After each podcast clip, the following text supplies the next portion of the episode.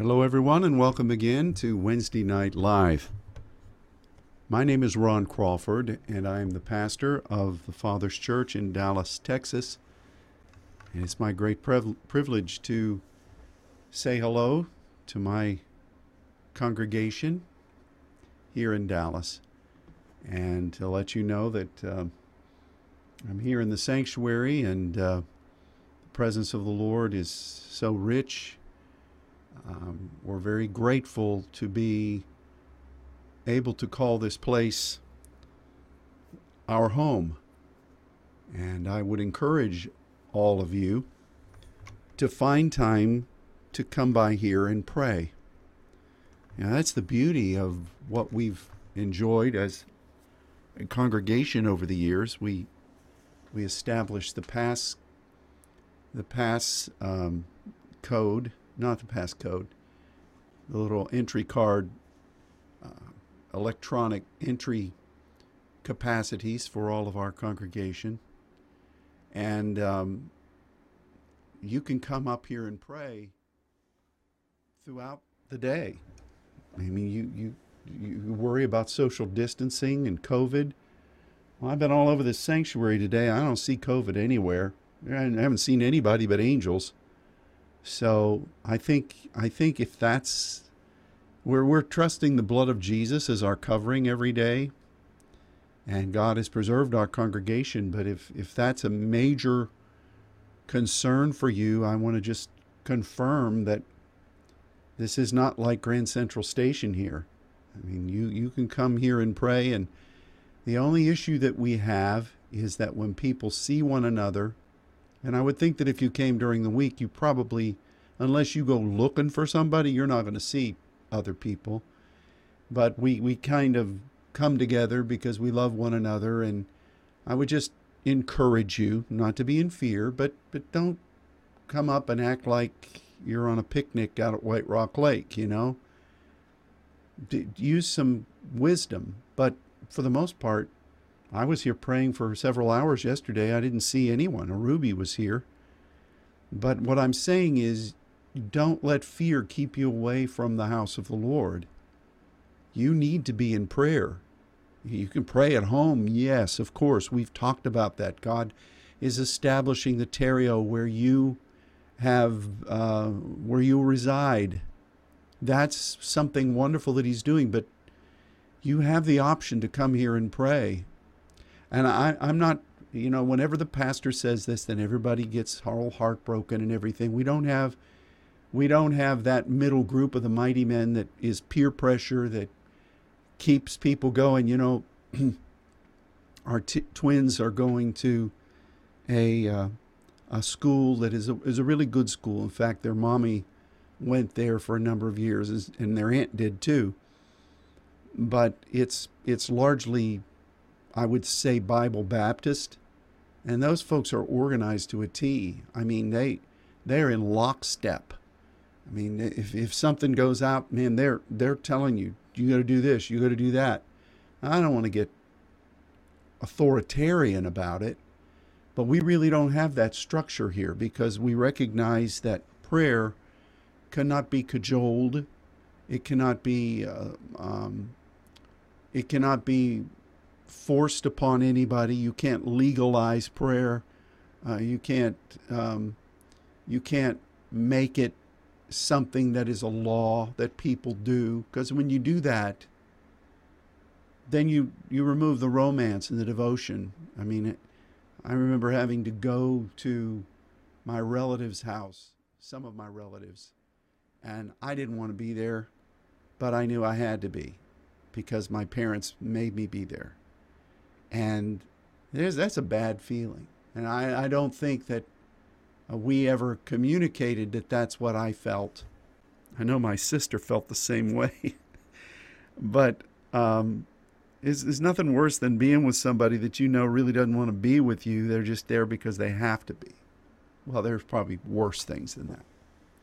But we can't we can't legislate I said legalize earlier, but legislate prayer. And I I really do believe that we're not going to coerce or force anybody to come, but I, I would say this God has entrusted us with this powerful opening, this wonderful place where the Lord Himself abides and where He meets with His people. And we have prayed over decades here. Don't forsake that. And I, you know, I can tell you in this environment, you have the latitude. Most of you, now some of you are working hours and hours and hours. You still need to be praying. you know, when you stand before the Lord and He says, What did you do with the gifts I gave you? Well, you know, I was just so busy. I, that's not going to cut it. But I, that's, I'm, I'm digressing. But most of you have the latitude to come by and pray. I'm not saying every day, even though that would be nice, but you, you should be here. Uh, we should, when we have our Saturday morning prayer times, um, this past Saturday there were, and again, don't don't be offended by this. I'm trying to speak the heart of the Lord here, but we had a handful of people here, and that's fine. But I'm thinking, uh, as pastor, and you should hope that I'm thinking this, are my people that God has put in my charge praying.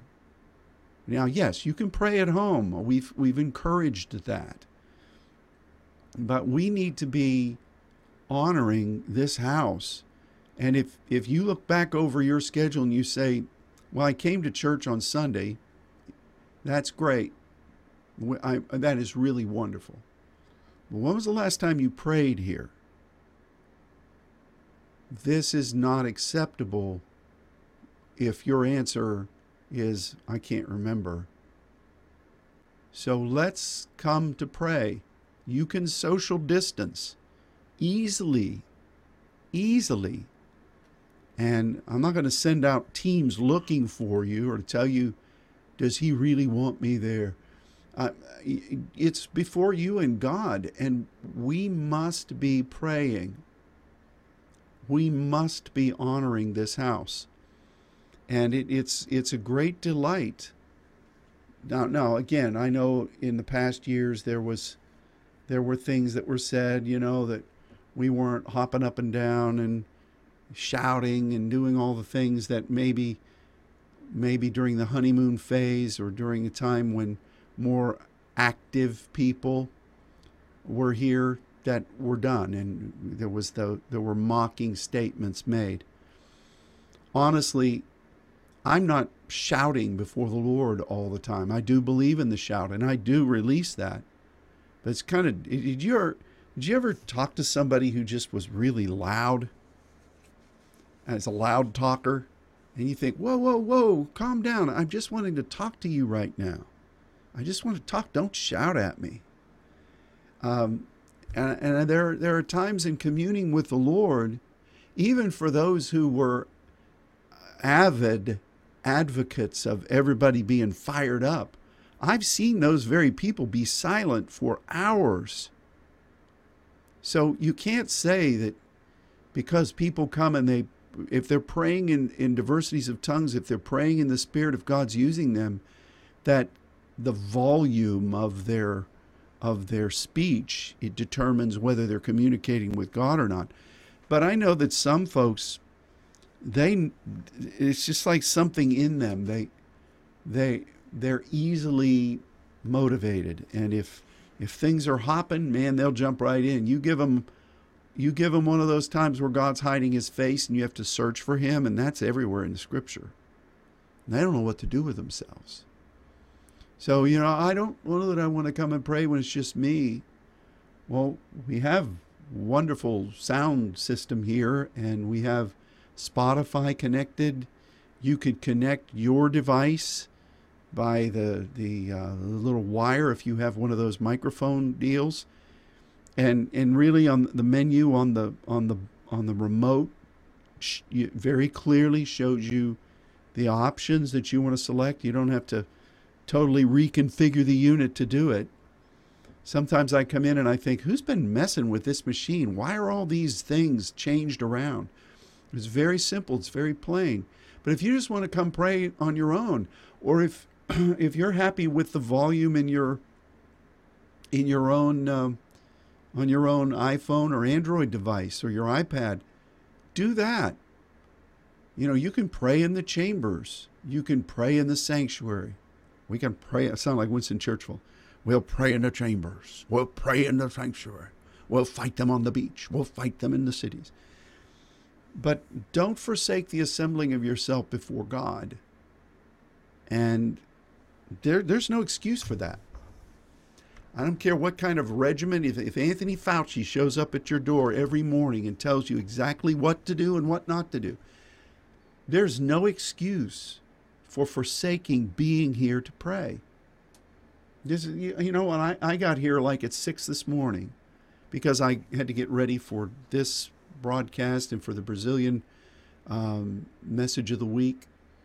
And I'm not boasting. I'm just saying I like to be out early. That's just the way I that's the way I roll. But so far, I haven't seen anybody here. You know, I prayed. It's just wonderful. You can come and pray. Now, I'm not asking you to come, and if you see somebody sitting over on the sidelines, you think, oh, this is my opportunity to go and talk to them. In the sanctuary should be off limits. I mean, unless unless you're both up and walking out, you're going to talk. Don't go and approach somebody who's praying or even if you don't know whether they're praying, they may be meditating before the Lord. God may be speaking to them. And I know you're lonely. Call them, email them, text them. But let's preserve this place of prayer. And I, I, for the most part, I see that it's being done that way. I didn't intend to say any of this this morning, but I do believe that God wants us to at least once a week be here praying at least once a week. I remember back in I remember back in the old days, we were here every day, sometimes two or three times a day. And I I'm pretty much here because this is where I work. But you need to be here praying. Pray at home, yes. But this is you know, the disciples went up to the temple to pray at the time of prayer. And then they prayed in their houses too.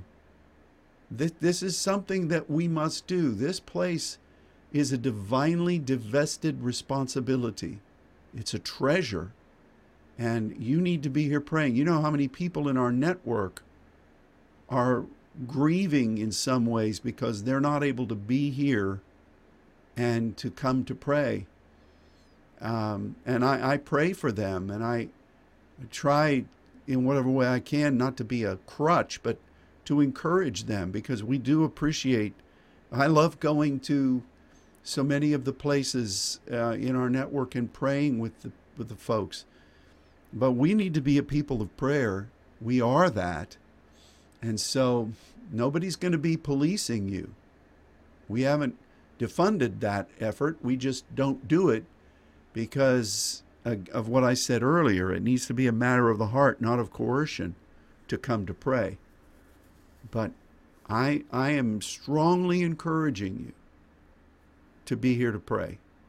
And even if you come on Sunday mornings for church, and I know by the time 10, 20 t- rolls around, people are greeting one another from a distance. And, you know, that's really not what I'm saying you should decide you're going to come to pray.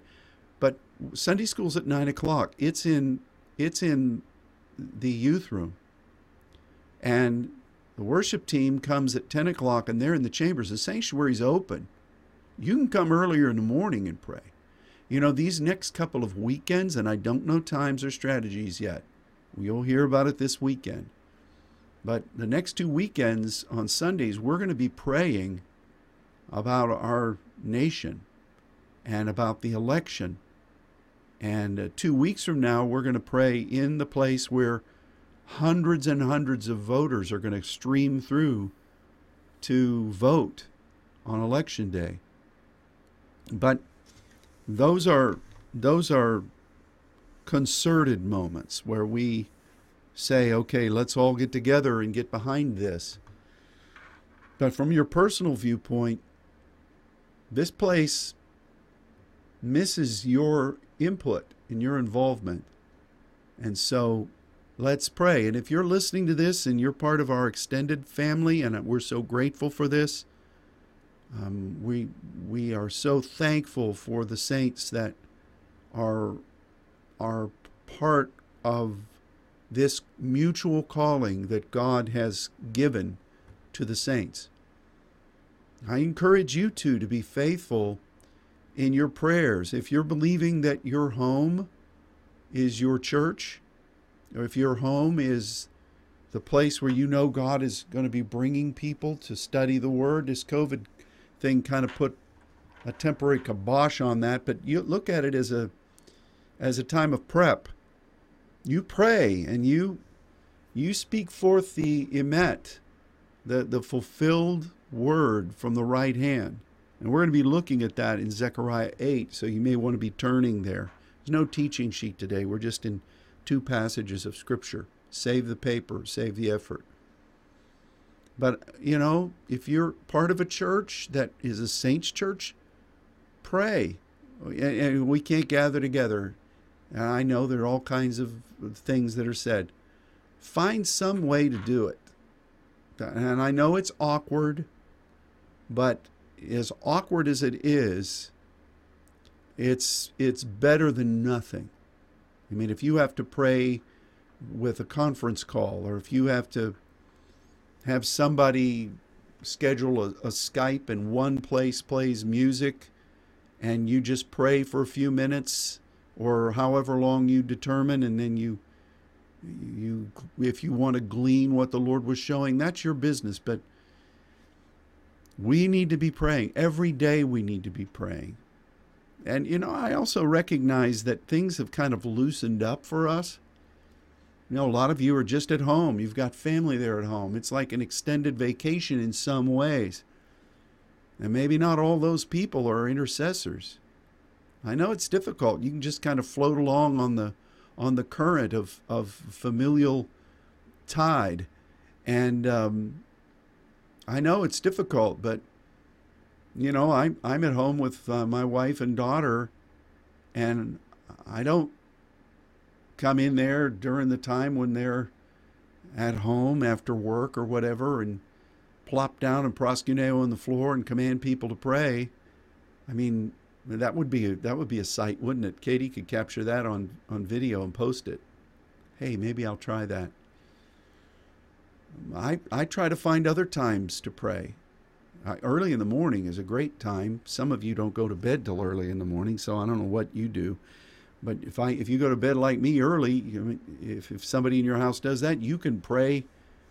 Then there's nothing on late night TV anyway, unless you want to bash Trump. Now, how much more can you bash? I mean, after a while, it's Remember the Alamo. Yay. Remember the Maine. Who can forget it?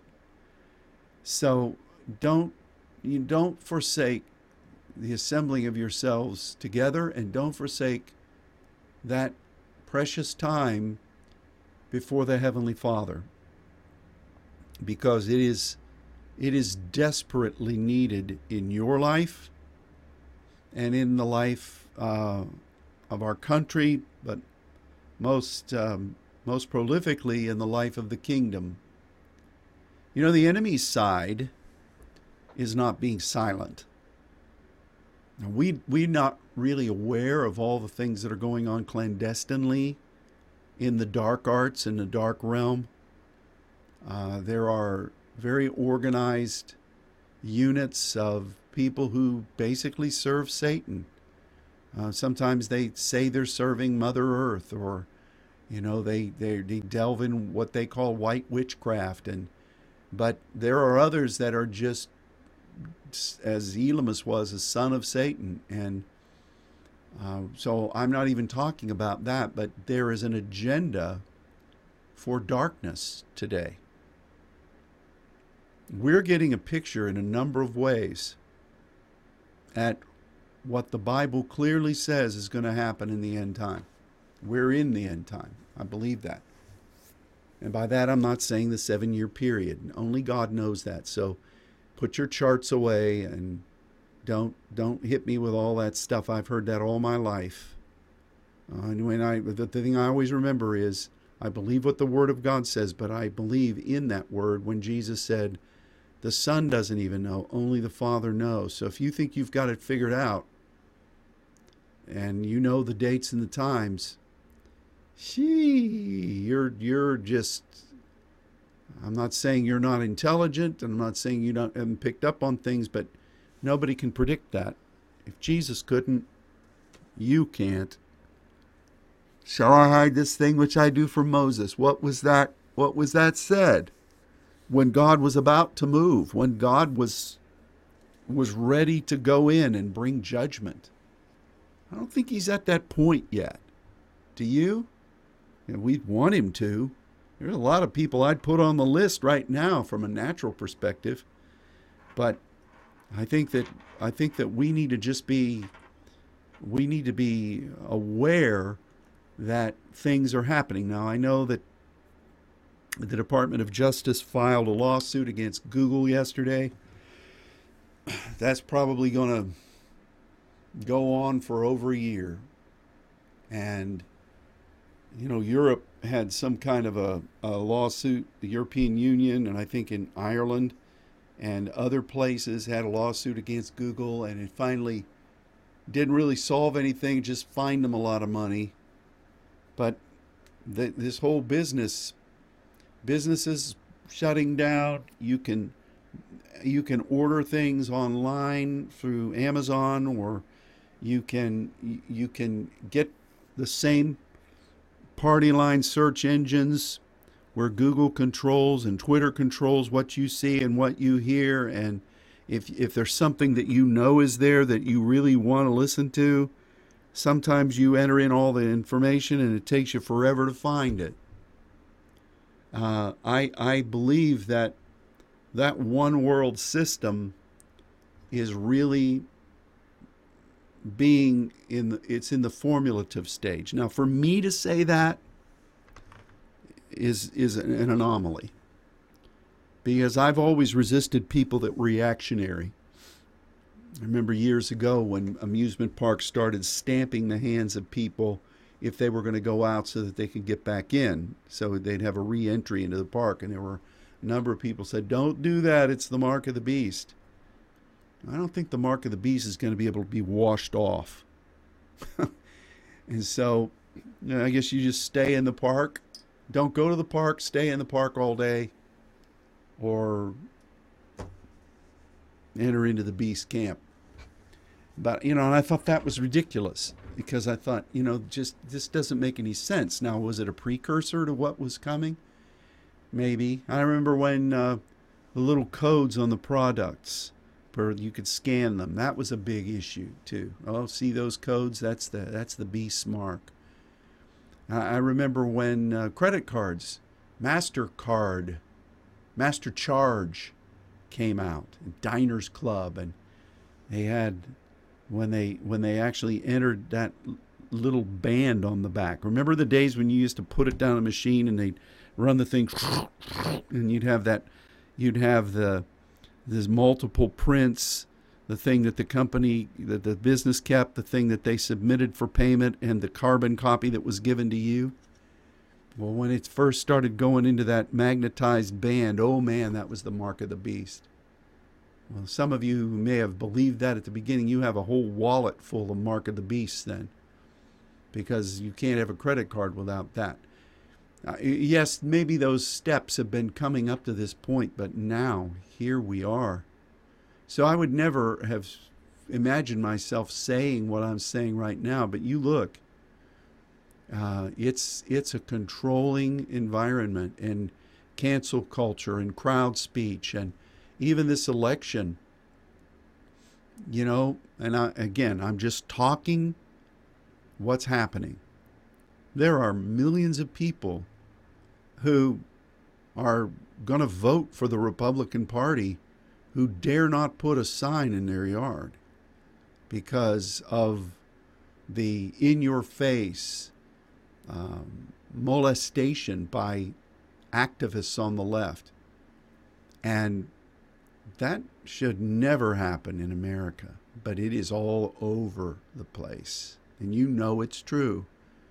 There's an older lady that lives beside us. She had a Trump Pence sign in her yard. All, throughout our neighborhood, all these other viewpoint signs started emerging. And then I noticed as this dear older lady moved the sign up and put it on her door on the other side of a screen door. I think some people had either stolen it or defaced it. Who would do that to an 80 plus year old woman? I mean, you got to have some spiritual angst to go after somebody like that. This is America. This isn't the Politburo. This isn't, you know, the the the the, the brown shirt squads and Kristallnacht. You could easily go there. Did you hear about the Truth and Reconciliation Commission that uh, some of the think tank of leftist ideology is wanting to impose should President Trump lose, where they call people in who supported him and get them to renounce. Uh, no, no, it's a very real thing. Can you imagine such a thing? Can you imagine? But yet here it is. And it's being not just talked about, it's being planned. I heard our brother Pete Buttigieg, that great and shining light from the state of Indiana, was on with Chris Wallace on, on Sunday. And it was very interesting to hear he's in the transition team for Biden. Very interesting to hear some of the things that he let out of the bag that are that are going to be coming if Uncle Joe, Sleepy Joe, is elected. Get ready for that stacking the court. 15, 15 is the target. Supreme Court justices. And then it becomes a legislative body. It will become a legislative body. And whoosh, goes away, religious re- liberties whoosh, goes away, Second Amendment. Whoosh. I don't know if it'll make that noise or not. But that's the agenda.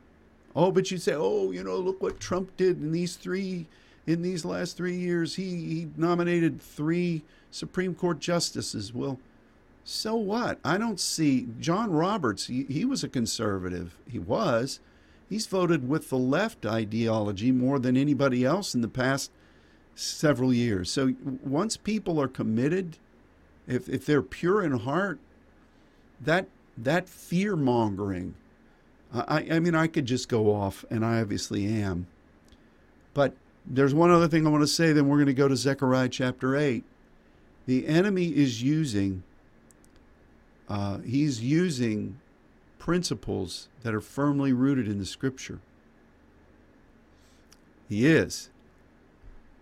You, you ever notice that ABC, NBC, CBS, and PBS they used to compete with one another. When I was a kid, they they Huntley Brinkley competed with Walter Cron, Walter Cronkite, uh, and um, they they would try to find yes they'd cover they'd cover issues, but they would try to find things that set them apart so that their viewership would be appealed to. Not so anymore. You know, it's been widely reported, not by conspiratorial rags, that every morning there are a lot of leftist think tank leaders, including a guy named David Axelrod, who ran Obama's campaign, who is now basically running Biden's campaign. Every morning they talk and say, What will be our agenda for today? What is our speak today? What will we say today? This is this is a fact. This isn't a conspiratorial thing. And you watch.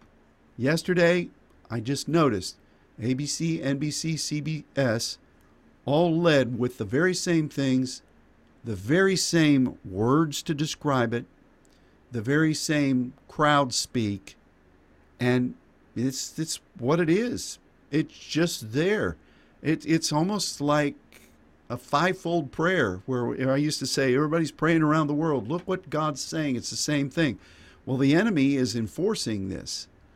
In in in the natural, here's what we're going to say. Let's all say this because we hate we hate a conservative ideology we have another ideology.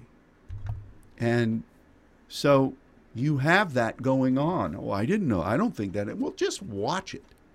just don't don't believe what I'm saying. Try it tonight. Look and see what CBS, ABC, NBC all lead with. Look at the catchphrases. You, you, you might as well, they put it all in a Vitamix blender, mixed it up, and they're pouring it out as a smoothie.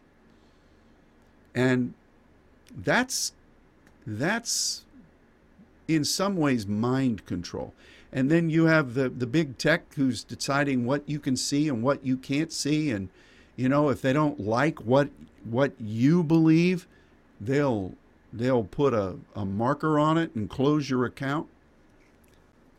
That should scare, regardless of your political leaning, that should be something that is not in any way accepted in the United States of America, where freedom of speech should be ours. Not so much. Oh, you can say it, but you'll be canceled in an hour. You can put it up, but it could be yanked down easily. You can be frozen. And I, I admire and appreciate those who who uh, you know this this ideology which is really I believe there are some good points in it but it's it's demonic and it's setting the stage for the end time rule of the beast, the false prophet, and the Antichrist. And guess who's going to be the main warriors against that if you believe the scripture, if you've not deconstructed this out of your Bible yet? If you believe the book of Revelation has already happened, which I can't even believe that some of some of our former um, colleagues believe. Read what's read what's going to happen. It's the saints and it's those who are prophetically inclined that the Queen of Heaven detests. And she'll have a cup filled with the blood of the saints. Oh, such a thing couldn't happen in America. Well, did you think did you think you'd see the things that are happening now? I never thought so. I mean, I remember when I was uh, in um, grade school, and I went to Arlington Elementary in in Pittsburgh. It's kind of you know Pittsburgh has uh, the Monongahela. It comes out from West Virginia, and the Allegheny that comes from the north, and it meets at the point, and then forms the Ohio. Well, uh, in the south side, very a lot of it where I lived when I was a little boy was kind of like the heights that you could eventually go and look down on the Monongahela. And so um, my school was not really inner city, even though for the first five years of my life we lived in the projects. And I mean the projects. And, you know, my dad and mom, my mom didn't work my dad worked at the mill. We had five kids. We didn't have a whole lot of money. So uh, we basically grew up in the projects. I, just my earliest memories, I would go out as a five year old to get my brothers for dinner, and they'd be out playing pickup basketball. And uh, it was those two white boys and a bunch of other um, wonderful kids. They were all African Americans. We didn't think anything of it. We lived in the projects, which was fine. It was fine. Wonderful neighbors. And, but then um, we moved a little bit, just a little bit away from the projects into a little house because we needed more room. I mean, I slept in a room with my brothers. We all three slept in a bed. It was Wally would have been comfortable with that. Um, I don't think there'd been room for him because we were tall. He couldn't have wedged in at the bottom of the bed. My sister had her own room. My oldest sister got married at 17 and she was gone. And my parents had a room. Was just his teeny little house, probably 1,000 square feet. But I went to school at Arlington Elementary, and Pittsburgh was a union town.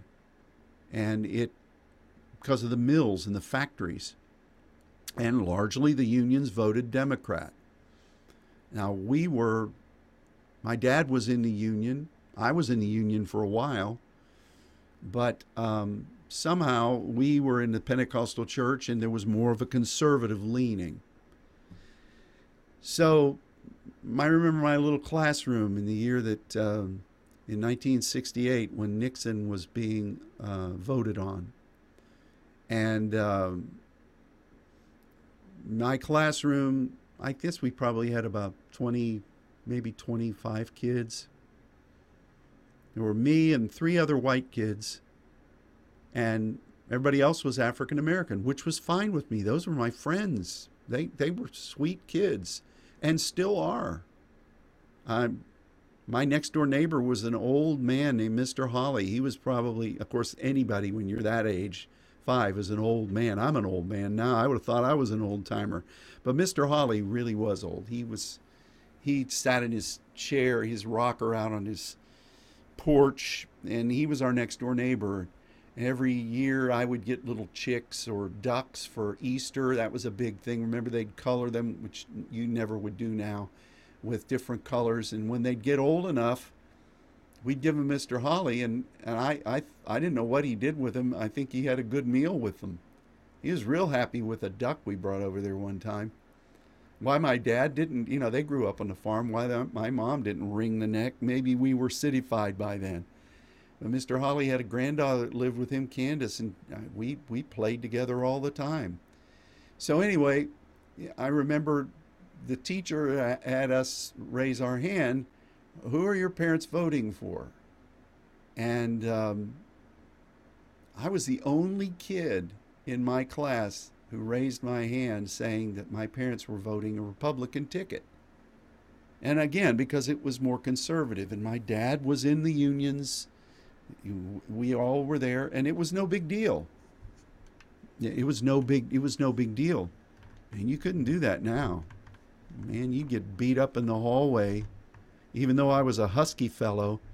You know, you can't. You, you, you, it's just terrible now. I mean, it's this nation is so divided, and I would think that the more progressive ideologies are are very structured. They have agenda. They have money behind them and they're leading more toward a controlled society where anything goes. And anybody who stands for the bible or stands for a more conservative viewpoint is seen as a threat uh, and they're called all kinds of names. So if you don't know this is happening wake up. It's there now, is the is the is the is the right organized? Yes, but not to the degree that the left is. That's always the case. The church is never as organized. You know, even Jesus said the children of mammon are wiser than the children of, of light. Of, uh, and Jesus said that, and it's still true. So, I we're in this tenth month, and I can say all these things with joy in my heart I, I'm I'm happy with what God is doing. He's blessing. The work of the Lord is continuing. We've got to keep that mindset. And like I said, let God work on Sunday and yesterday on Saints Radio. Let God continue to work in those deepest places in you to where you're galvanized in Him. And uh, in those points of strength, you're, you're like Jesus when He groaned or sighed uh, from that point of strength and Brime. Um, let God develop those in you so that you can represent what God is what God is requiring of you. Moses reacted and he lost. Saul reacted and he lost. Um, the, the list goes on of people that Peter reacted and he he, he lost, but then he was redeemed. We've got to let God work in those places in us so that when our integrity is revealed, it truly is a divine and righteous integrity. Uh, that's really what we've got to be. For the table in the presence of the enemy, We've got to we've got to find that place and enjoy it and utilize it. So we're in this 10th month, this fast of feasting month, and we believe that God has allowed us to triumph and thrive in this month that the enemy used to just bring all kinds of havoc against the saints. Uh, we talked about that, but the 10th month is really a beginning month of the spiritual calendar. And you can say, oh, it's because of the Jews. Uh, I, I just think that it's, it's more because of this is what God is doing. It's the beginning of the, the, uh, the beginning of the seasons is winter, and the spiritual beginning of the seasons is now. So the enemy wants to corrupt this beginning of seasons. We used to have we had murders, we had deaths. Year after year, we would have catastrophes that would happen in people in the in the in the tenth month for several years, and then we said enough, and we declared that God was taking this back, and that stopped. And he said, "Well, why didn't you know this from the beginning?" Well, come on. Whenever God begins a thing, the enemy comes. When the enemy comes in, then, like a flood, the Spirit of the Lord raises up a standard. The, the enemy will try to corrupt. Anytime Jesus was beginning a thing or a new season was beginning in, in, the, in the Bible, you had men of Belial, you had people who, uh, with unclean spirits, you had those that would rise up and try to block the momentum. It's always there. And God allows that. It's kind of like the theatron principle that Paul said, you know, he set the apostles last as a spectacle. When God begins something, to the intent now before the principalities and powers in the heavens, God reveals his mysteries through the church. It's not that we're welcoming the enemy, it's just that God plays so amazingly fair with the enemy to where the enemy will never be able to say, You took advantage. You you overwhelmed. See, that's what I was telling these angels when we rebelled. God always gives that favor. So he let us see things and then he let us participate with him in turning them. So this 10th month is a fast of feasting month and we we're rejoicing in the Lord. Does it mean we're happy with all the things that we see go on? No. But we're rejoicing in the Lord. And so we do away with bitterness. We fast bitterness. That's what this is for, so that we can align ourselves with the Lord of hosts who commissioned this wonderful progression of months the fourth, fifth, seventh, and tenth. I'm not reteaching that right now. The teachings are available on archive where you can find them. I don't think Google's blocked us yet. So, um, in Zechariah 8, verses 16 and 17, it says, These are the things that you shall do. Speak every man the truth to his neighbor. Now, truth is emet, and truth is the fulfillment of the aman. That's etymologically what happens. Emet, E M E T, is the fulfillment of the Aman, which is the right hand. This the right hand is the belief. It's what in the Old Testament, because God said to Moses, because you failed to believe what I told you, the Aman, what I told you prophetically from the right. And this is all through the Old Testament. Believe the prophets and you shall live. And it's it's about that prophetic beginning, the right to, to agree with God there. So we should be speaking to our neighbor, the one that is alongside us in the things of the Lord. What God has said He's going to do, and what we're believing God is going to do. You've, you've got to be that person who doesn't just go out declaring and decreeing and binding and loosing just anything that enters into your head.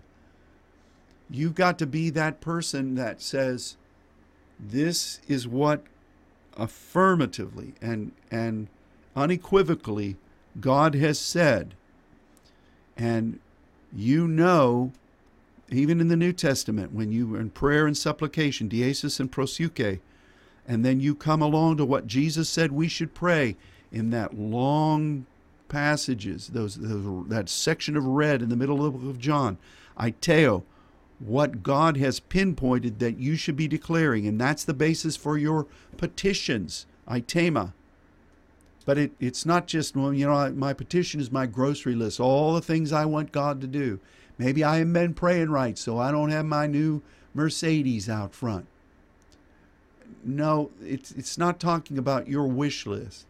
The desires of your heart should be the desires of what you have focused yourself to accomplish in God. We've talked about the heart a lot recently. We don't doubt in our heart, we're firmed up.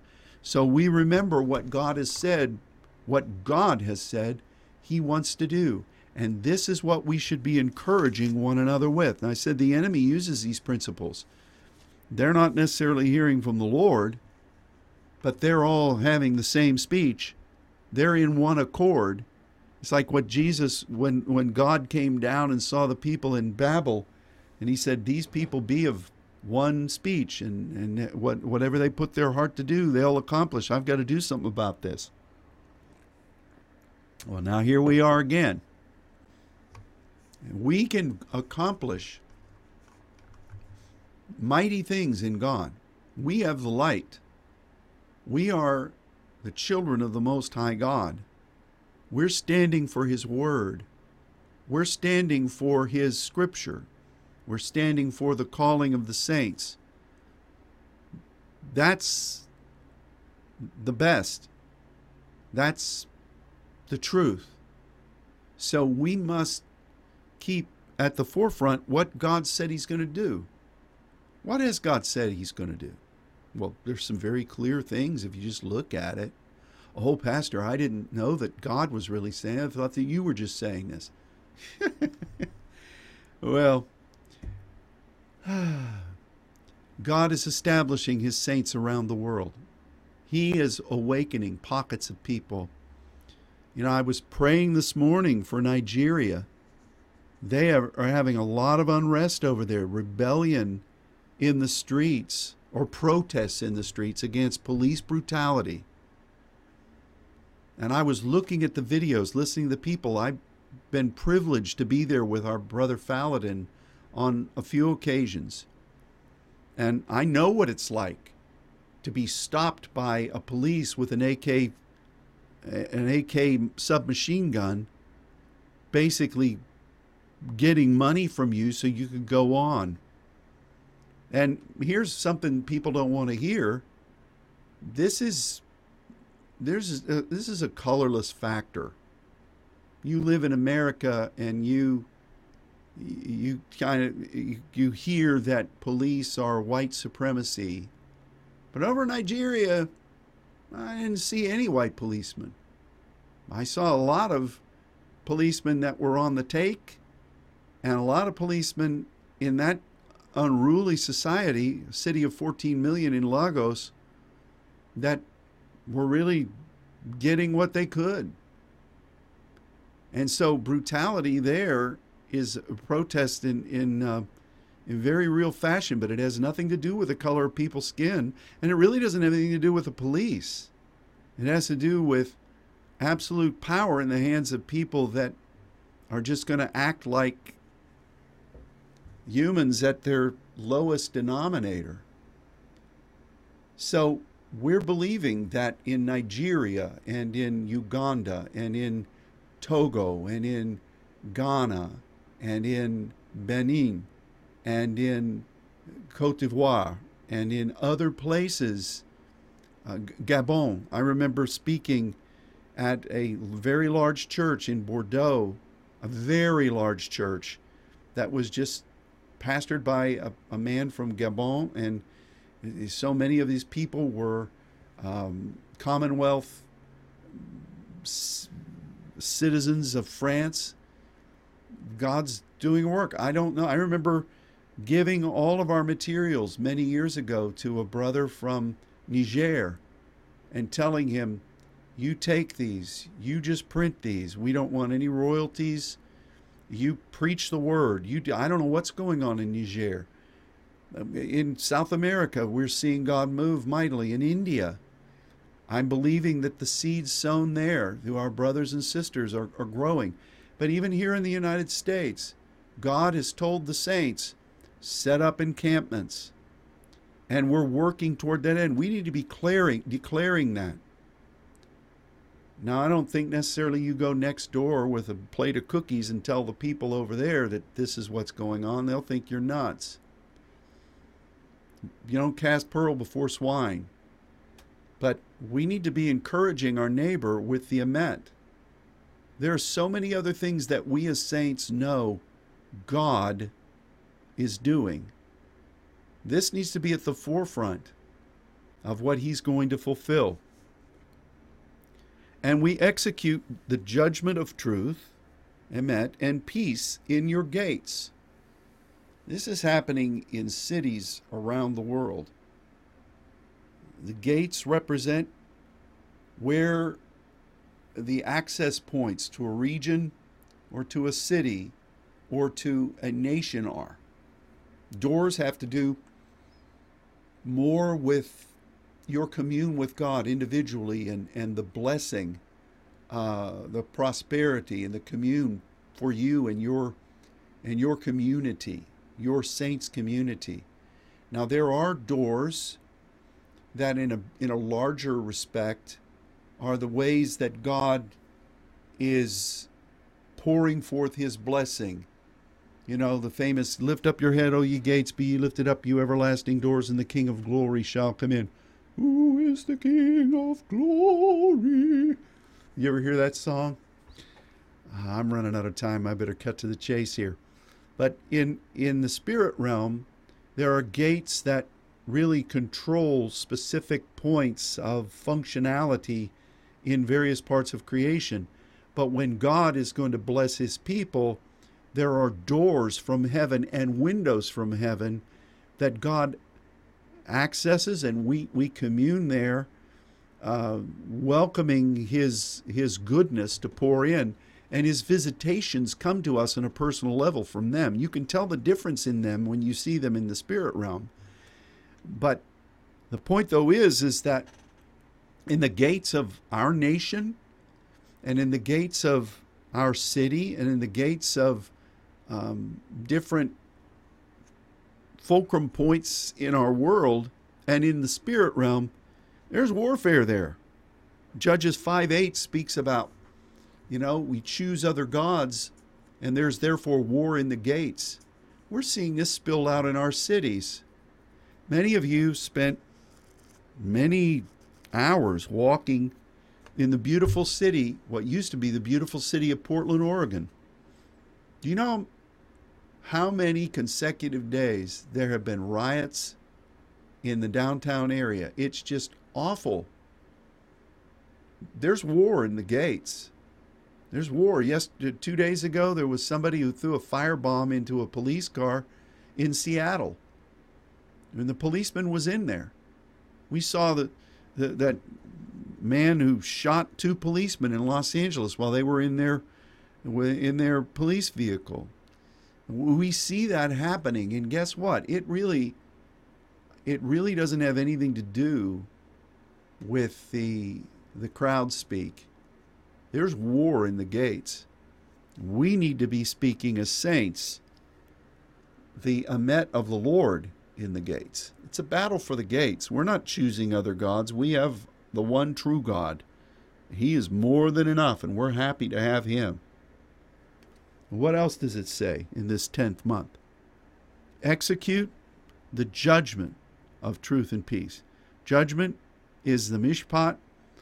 Execute is to be creative in an act, application. This is what we know God has said, and this is what He said in His Word. Spirit of judgment and burning is involved here. So we want the truth and we want peace. We want the emet, what God has prophesied and declared and what we know, and we want the fulfillment of that, the peace. This is what we should be speaking truth to our neighbor, and we should be actively before the gates. You can do this in the spirit realm. You may even want to go down there at a time and God leads you to, to the gates, the spiritual places that God leads you to. And you you creatively, prophetically declare what his will is, what he has said that he's going to do and what's going to happen and that it will come forth in peace. Let none of you imagine evil in your hearts against his neighbor. We got to be careful of that. Offense is there. The enemy did some great damage many a few years ago and and throughout where people imagine evil against their against their neighbor in the Lord and they let that they let that foment and it brought rebellion and it brought separation. God clearly says don't let that happen. Love no false oath. Maybe this is the Hebrew term for fake news. Don't get in don't don't be looking for some kind of a statement so much that you'll believe anything. Man, it that's rampant. You you take all of these. Uh, all these are things that I hate, says Yahweh. Look at what our enemy is doing. He's speaking every person an enemy agenda. And he's saying it in very concerted terms to people who want to believe this and partner with it. They're very creative and very organized in a behind the scenes way. Think about how did the city council in Minneapolis become populated with people who would want to abolish the police department? How did district attorneys backed by nefarious money streams be put in place and go after people who are only standing up for their constitutional rights? How did that happen? It's an organized thing.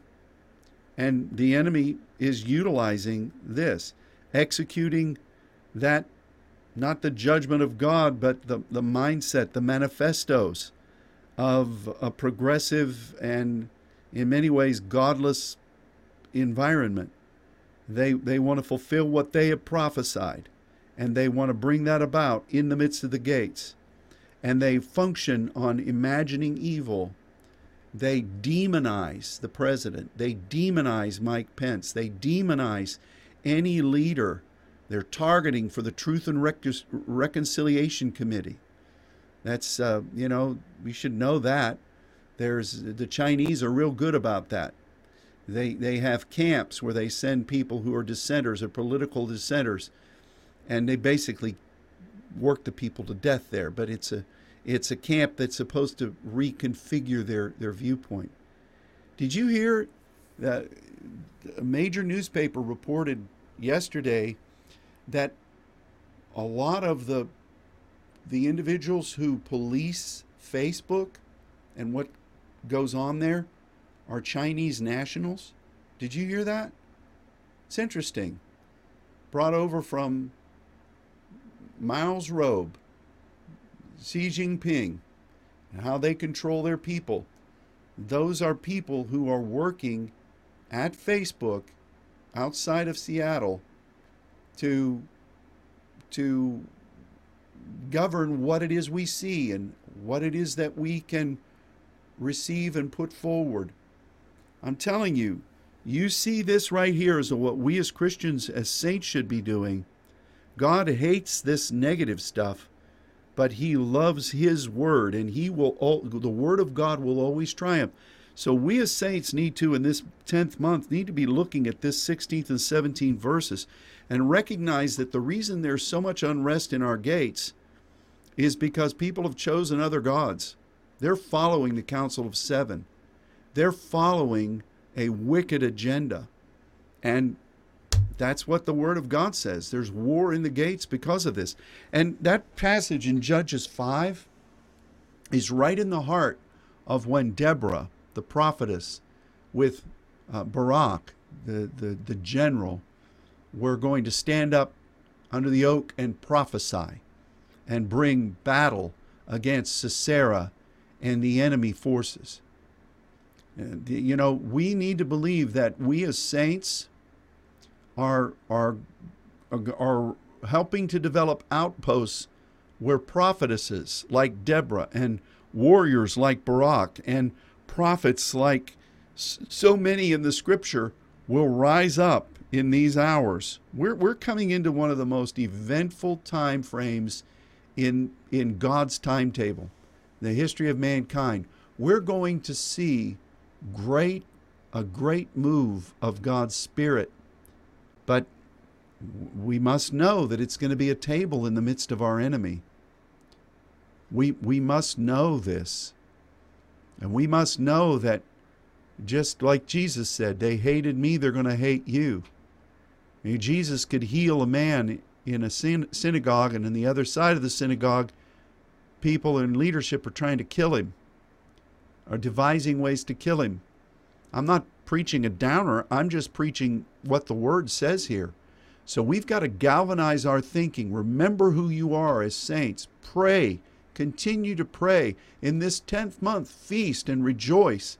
Uh, I'm hoping and believing that the enemy is not going to be able to close this window that God has ordained uh, for us to be able to work, for the night is coming. Uh, but because we still have a lot of outposts to to uh, formulate and to instruct and to provide for. I think COVID has been an enemy assignment to, to stop that, but God's turning it for the good. We've, we've, we've used this downtime, and it's been a productive time. See, we've, we've got to keep this fast of feasting mindset. We cannot go into doom and gloom. We cannot give ourselves over to hate and, and anger. We've got to let God develop the deep places of our life, deep places of our spirit, so that we can represent Him. And we, we, must, we must know that this is what God is saying. So read over these passages again. Implement them in, their, in your own life. Be faithful to pray. Don't give up hope. We, we are serving the Almighty God. Victory belongs to the Lord. We just need to align ourselves with what He has said to do and to be. And yes, the enemy said, I'll be like the Most High. That was is his agenda. He's utilizing these principles in a nefarious way. And God hates that. But the way you defeat darkness is through being the light and welcoming the light. And way you defeat the Antichrist is by being Christ like. So let's be that, shall we? I speak blessing over you. Thanks for tuning in today. And uh, we'll be putting a prayer primer up tomorrow. Be looking for that in the evening. And um, look forward to the time we'll able to be, be able to be together in the natural once again. But for now, know that we're with each other in spirit. You have telephones, you have FaceTime, you have Skype. You can reach out to one another. Do that. Take advantage of these wonderful blessings that are happening, that are available to us now, that my lifetime Uh, much of my lifetime were never available. It's not the same as being together in the natural, but it's it's pert near it. That's a good West Virginia phrase. All right, God bless you all. Declare the blood of Jesus over you, and we'll look forward to being with you again soon.